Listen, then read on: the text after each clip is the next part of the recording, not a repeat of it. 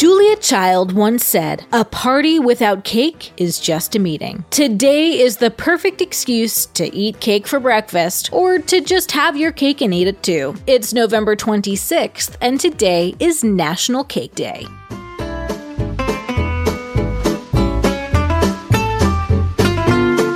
Welcome to Taco Cast Podcast. Every day is a holiday. No, really, it is. Did you know that literally every day is a holiday? I don't know about you, but I love having a reason to celebrate every day. Whether it's your favorite foods day or something else totally random, happy holiday to you. Cake dates back to ancient times, although the first cakes are quite different from what we know and eat today. Cakes of centuries ago were more like bread sweetened with honey, with dried fruits and nuts often added. Often, cakes were were made to last several months, making fruitcakes primarily through the Middle Ages. For fruitcake, the older it is, the richer the flavor. Fruitcakes were eaten by Roman crusaders to keep them full and energized, later on adopted to be soaked in liquor, like rum and brandy, to help preserve them, and they also made for the earliest wedding cakes. It's believed that the precursor to the modern cake with icing comes from England in the seventeenth century, thanks to more reliable ovens and refined sugar. The first icing was a boiled composition of the finest available sugar and egg whites. It was in the middle of the nineteenth century that modern cakes were created,